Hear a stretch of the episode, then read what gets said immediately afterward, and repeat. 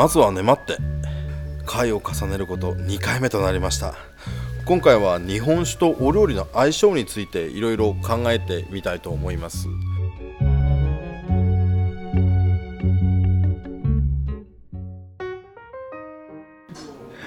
えー、今日は地元紫波町の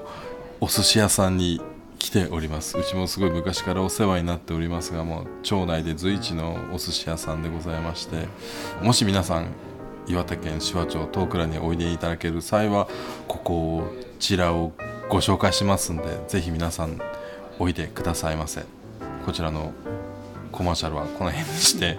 今日はその食べ物と日本酒の相性というものをちょっとご説明しようかなと。昔からの酒の魚っていう言葉があってつまりそのお酒がメインにおつまみあてまあいろいろ表現があると思うんですけどそうそういう意味でのそのお料理みたいなものがあるというあの考え方がずっとあって。ねまあ、僕はそのお酒が偉くってお料理はそれに付随するものだというような考えはないんですけれどもやはりあのお酒だけそのずっと最初から最後まで飲んで終わっちゃうってことはまだなかなかないわけですしやはりあの食べ物があってお料理があってそこにアルコールとしての日本酒お酒があるのかなと。その中であの日本酒というのは非常にあの懐の広いお酒だと思っておりますので和食に限らずあのイタリアンだったり中華料理だったりちょっと辛いお料理だったり何でも僕合うと思うんですよねでもそのどんなお酒でもそうどんなお料理に合うっていうんじゃなくてこういったお酒こういうお酒この蔵元が作るお酒はイタリアに合うとか中華に合うとか、まあ、そういうもの対応がある相性があると思うんですよね。ぜひそういうの皆さん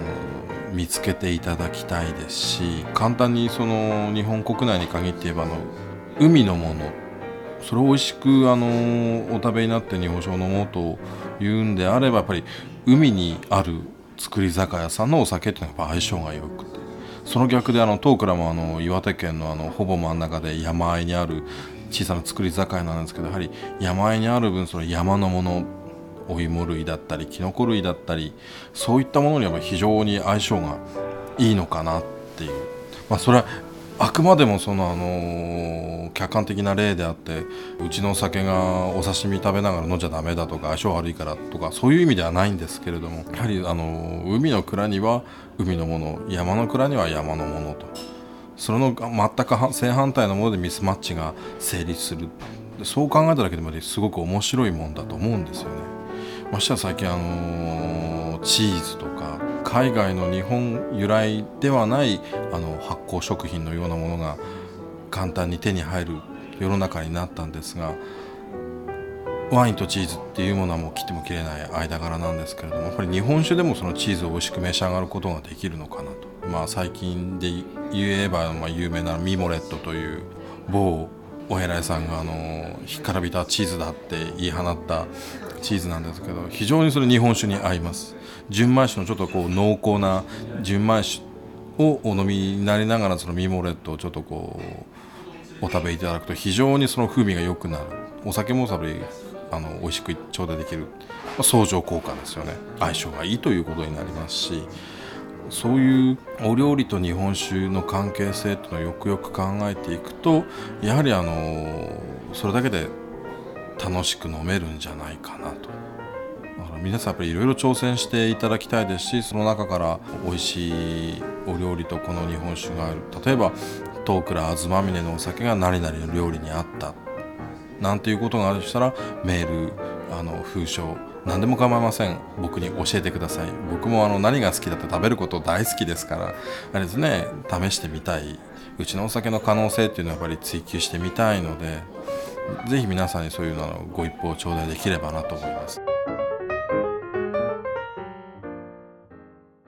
酒。